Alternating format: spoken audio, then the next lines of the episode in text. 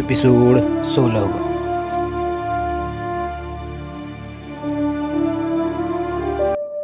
उधर रहमान शहजादी को तलाक देकर छोड़कर चला गया था और एक घने जंगल में कुटिया बनाकर रहने लगा था। उससे साधु बनकर जीवन भर यही रहने का निश्चय किया था और साधु बनकर वही रहने लगा। उसकी कुटिया घने जंगल के बीच अतः रहमान को वहाँ रहने में सुविधा महसूस हुई। रहमान लोगों से बचकर ही रहता था। उसे डर था कि कहीं कोई उसे पहचान न ले कि वो अफ़गानिस्तान का वज़ीर का पुत्र है। इसी कारण से वो घने जंगल में जाकर बसा था। दरअसल वो लोगों को मुँह दिखाने के काबिल भी नहीं था। उसे अपनी सुहाग रात वाली घटना आज तक याद थी। शहजादी का एक देवलोक के प्राणी के साथ सामने प्रेम लाप करते देखना उसे सहन नहीं हो। जबकि शहजादी उसकी बीवी थी, जब भी कभी रहमान को वो घटना याद आती तो उसका तन बदन आग से झुलस जाता। बदला लेने की भावना ठाने मन में मरने लगती। परंतु वो ये सोचकर चुप बैठ जाता कि उसका दुश्मन तो देवलोक का प्राणी है। वो उसका मुकाबला कैसे कर पाएगा? रहमान का शरीर सूख चुका था। अच्छा खाना ना मिलने के कारण वो कमज़ोर हो चुका था। वो कंद मूल फल खाकर अपना पेट भरता था। देवलोक के प्राणी से प्रतिशोध लेने की उसकी भावना कभी खत्म नहीं हुई थी। वो उसके लिए दिल ही दिल में सदा धधकती रही। परंतु कुछ सहारा न होने के कारण वो अपनी प्रतिशोध की ज्वाला को दबाकर इबादत में व्यस्त रहता था। एक बार रहमान प्रत्येक दिन की भांति अपनी कुटिया के बाहर बैठा इबादत कर रहा था। तभी सामने जंगल से उस काले रंग का भयानक सूरत का एक व्यक्ति दिखाई दिया। रहमान कुछ घबरा सा गया। घबराने का कारण यही था कि वो काला कलूटा व्यक्ति उसकी ओर चला आ रहा था। ये व्यक्ति कौन हो सकता है? और ये इधर क्यों आ रहा है? क्या ये मुझे जानता है? क्या ये शहर से न आया हो? अगर ऐसा हुआ तो व्यक्ति मुझे पहचान भी सकता है। सोचकर रहमान फ़ौरन उठकर खड़ा हुआ। वो उस व्यक्ति की नज़रों में नहीं आना चाहता। वो घबरा कर कहीं छुपने की सोचने लगा।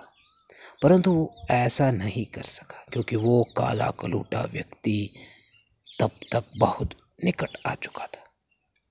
रहमान अभी सोच ही रहा था कि उसे अब क्या करना चाहिए कि वो व्यक्ति पास आकर बोला, मुझसे डरो मत, मैं तुम्हारा दुश्मन नहीं, बल्कि दोस्त हूँ। तुम अफ़गानिस्तान के वज़ीर के सुपुत्र रहमान हो ना? नहीं कौन हो तुम? मेरा नाम कैसे जानते हो? ये ये जानकर कि गुत्तुक उसे जानता है, रहमान घबरा गया। मुँह से बोल ना फुटा। हल्का कर बोला मैंने तुम्हें पहचाना नहीं। मैं एक जादूगर जादूगर सेंसन नाम है मेरा।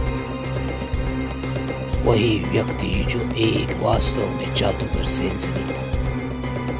बोला मैं बहुत दूर से तुमसे मिलने आया मुझसे मिलने रहमान अभी तो कह रहा मगर मैं तुम्हारे क्या काम आ सकता तुम मेरे बहुत काम आ सकते हो। मुस्कुरा कर सेंसन आओ तुम्हारी कुटिया में बैठ कर आराम से बातें करें। अनमाने भाव से रहमान सेंसन को लेकर कुटिया में आया। दोनों आमने सामने बैठे। रहमान प्रश्न, चारक तुष्टि से सेंसन को देख रहा था। रहमान को सेंसन बड़ा अजीब आदमी लगा। वो सोच भी नहीं सकता था कि एक अनजान आदमी उसके पास किसी काम से भी आ सकता है। रहमान को उसका आना अच्छा भी लगा, ये वो सोच नहीं सकता। वो अभी सोच ही रहा था कि सेंसन ने कहा, क्या सोच रहे हो? उसकी तंद्रा भंग हुई। वो बोला, कुछ नहीं और तुम बताओ तो तुम है, मुझसे क्या काम है? बताऊँगा सेन सन गर्दन हिलाकर बोला।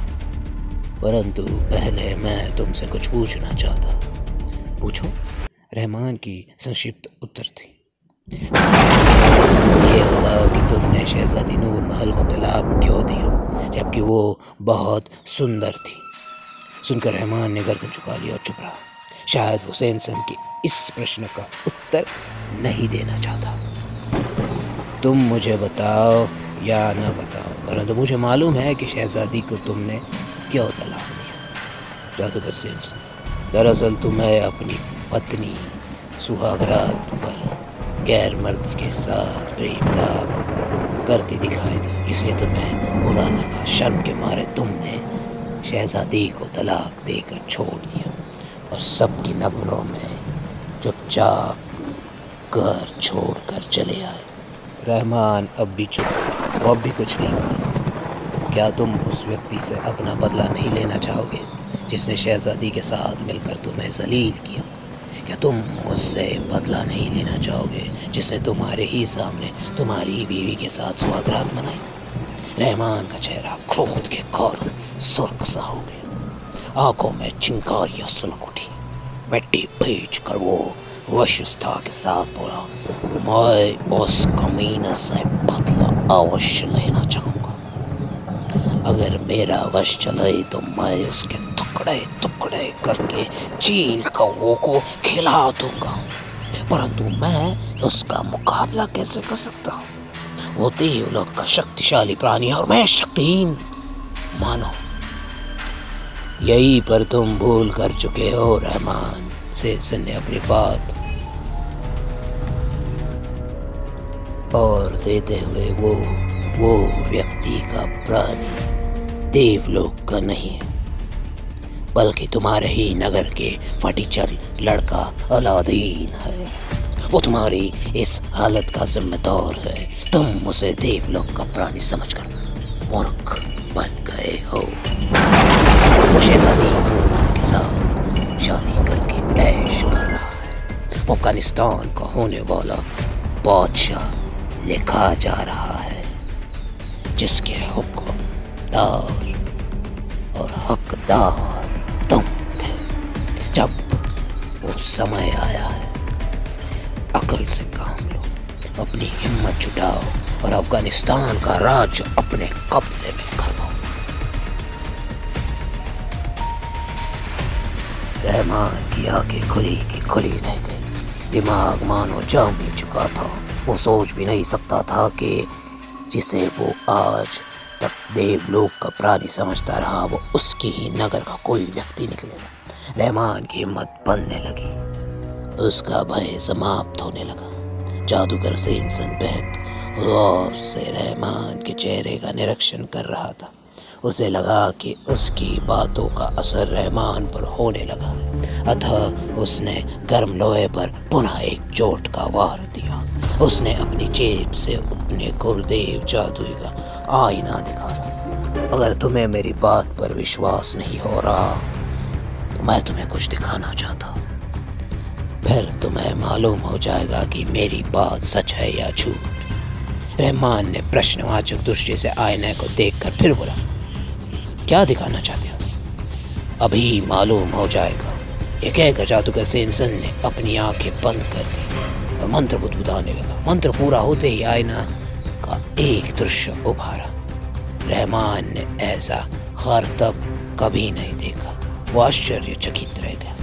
आँखें खोल कर जादूगर बोला, लो, देखो जादू आईना में अलादीन के महल के उस कमरे का दृश्य उभरा, जिसमें अलादीन तथा शहजादी शतरंज खेल रहे पास ही रखे, पालने में उसका बेटा अशरफ गहरी नींद में सो रहा अलादीन तथा शहजादी हंस हंस कर बातें भी करते जा रहे थे। ये दृश्य देख रहमान का पूरा विश्वास हो गया कि वो आज तक धोखे में ही रहा था। दोस्तों, ये था द अरेबियन नाइस का एपिसोड सोलह होगा।